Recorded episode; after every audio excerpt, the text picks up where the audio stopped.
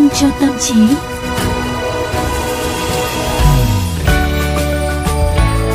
Alo, xin chào tất cả mọi người, chúng ta lại gặp nhau trong chương trình Vitamin cho tâm trí. Và bây giờ thì sẽ là 10 phút ờ, với Tú Nhân và Quang Quý với một cái chủ đề nào đó. Và trước khi mà trao đổi với cả các bạn thính giả thì Tú Nhân rất là muốn hỏi Quang Quý một câu rằng Đó là tại sao con người lại có tham vọng tích lũy tiền bạc càng ngày càng nhiều hơn? Cái cái đó là chuyện đương nhiên mà. À ừ, thế đương nhiên Đúng thì không? thôi để Tú Nhân nói tiếp.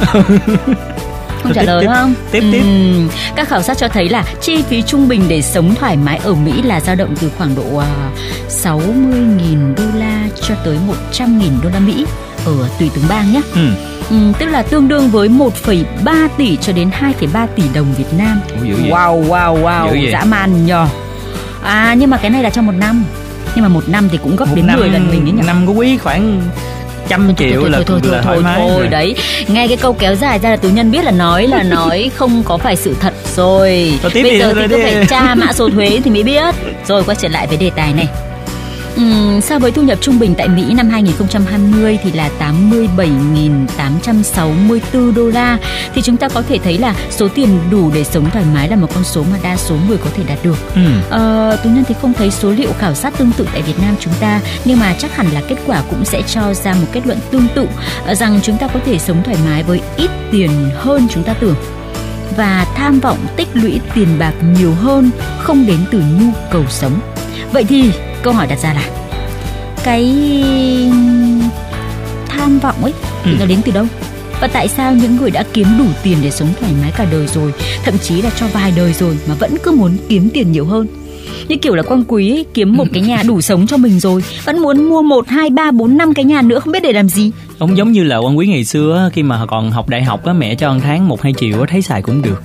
Xong rồi cái ờ, cũng Bây giờ đủ. đến mỗi tháng kiếm 100, 200 triệu vẫn cứ thấy không đủ.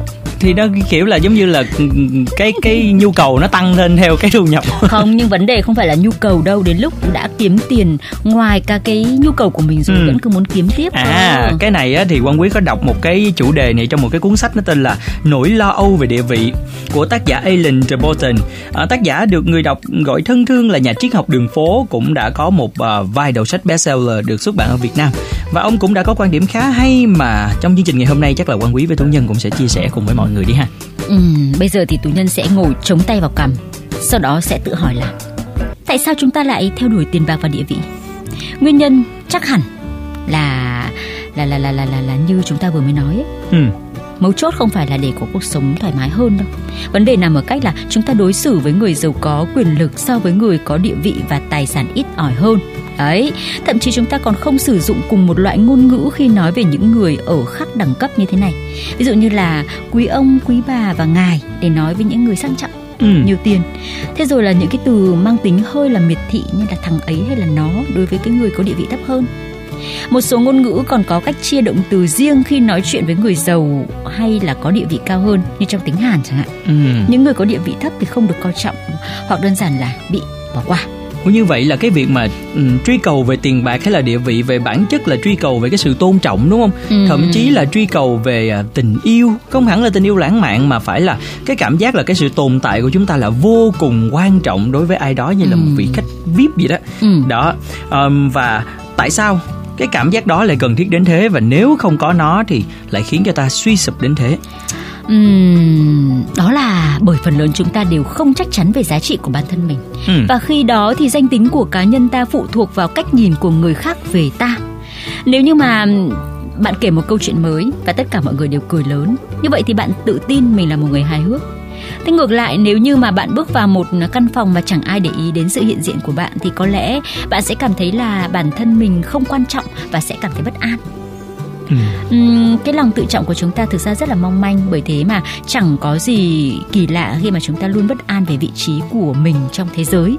Trong môi trường xã hội thì địa vị sẽ cho ta cảm giác những người xung quanh đang nhìn nhận, nể trọng hay là yêu quý mình và kết quả là ta cũng có thể tự tin hơn về bản thân và tự yêu mình hơn.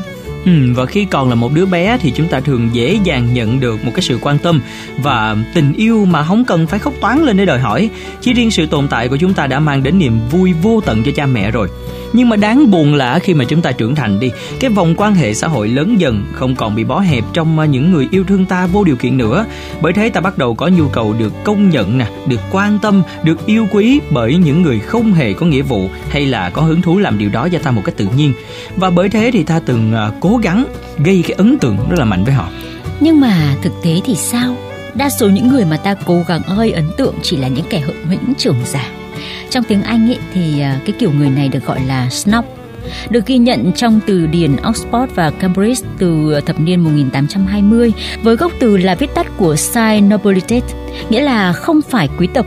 Ban đầu được dùng để chỉ các học viên của trường không có xuất thân quý tộc. Sau này thì đã biến đổi nghĩa, thành ra được dùng để chỉ những kẻ coi thường người có địa vị xã hội thấp, những kẻ hợm hĩnh nhìn nhận con người bằng địa vị xã hội của họ. Và hãy tưởng tượng là bất kể như là bạn có thông minh nè ha, có hiểu biết nè ha, có tài giỏi đến đâu nhưng nếu bạn không có bằng cấp từ một trường đại học danh tiếng hay là không làm ở vị trí cao trong một tập đoàn lớn, không có tài khoản ngân hàng nhiều số không thì những kẻ hợm hĩnh đều không coi trọng bạn. Nhưng mà tại sao những kẻ hợm hĩnh lại vẫn được coi trọng trong xã hội như vậy? Đến mức ý kiến nhận định của họ gây ảnh hưởng đến chúng ta. Một phần lớn là bởi sự hợm hĩnh được thổi phồng bởi các phương tiện truyền thông bạn đã nhìn những cái bìa tạp chí nè, những bài viết nhiều view trên mạng xã hội. Có phải là những hình ảnh của những người xinh đẹp, giàu có rồi biệt thự triệu đô, ô tô xa xỉ hay là trang phục hàng hiệu không ạ? À? Cái việc sinh ra trong một gia đình giàu có hay là có một bộ sưu tập hàng hiệu trở thành điều đáng ngưỡng mộ.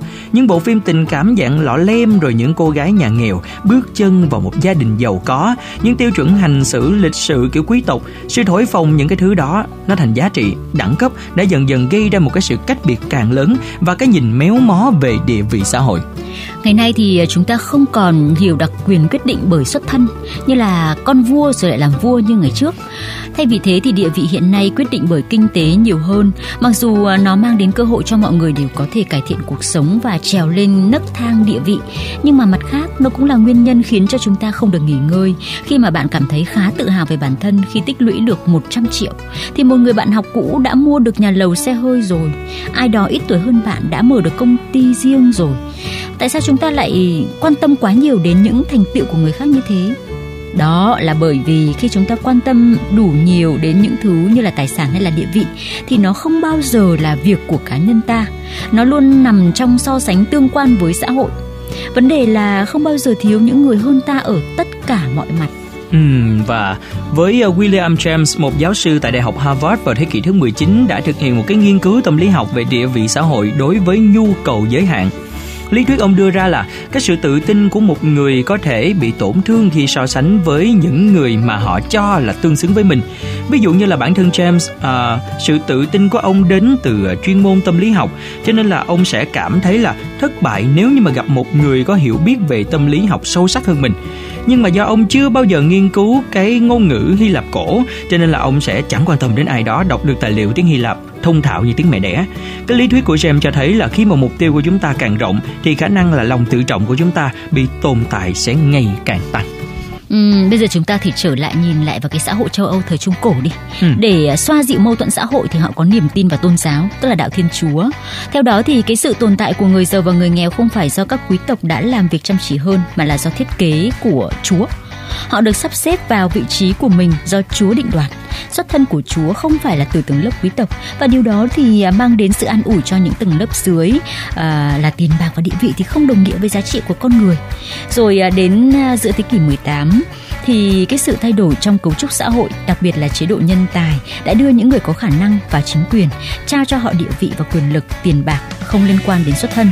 Từ đó đã mở ra con đường ờ, thông từ địa vị thấp lên địa vị cao.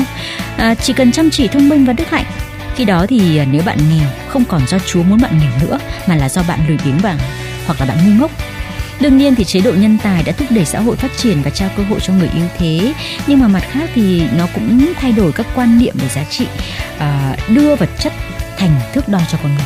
Và cái điều đó đâu chỉ xuất hiện từ thời trung cổ đâu bây giờ cũng y chang mà. Đó. thế cho nên là lòng tham là vô đáy. Ơi một mà câu cần chuyện phải dài. là uh, có một cái sự điều chỉnh lại cái nhìn của mình. Quan ừ. quý ạ. À. nữa lại là quan quý ạ. À. cứ mỗi khi mọi người nghe cái câu là quan quý ạ à, chẳng lẽ lại đúng... bảo là mọi người ạ? À, hoặc là đúng không à. quan quý cái là biết là chương trình chúng ta kết thúc rồi á mọi người. Ngay từ đầu tụi nhân đã nói thế rồi. Rồi hẹn gặp lại mọi người vào chương trình ngày mai cùng với những chủ đề khác nha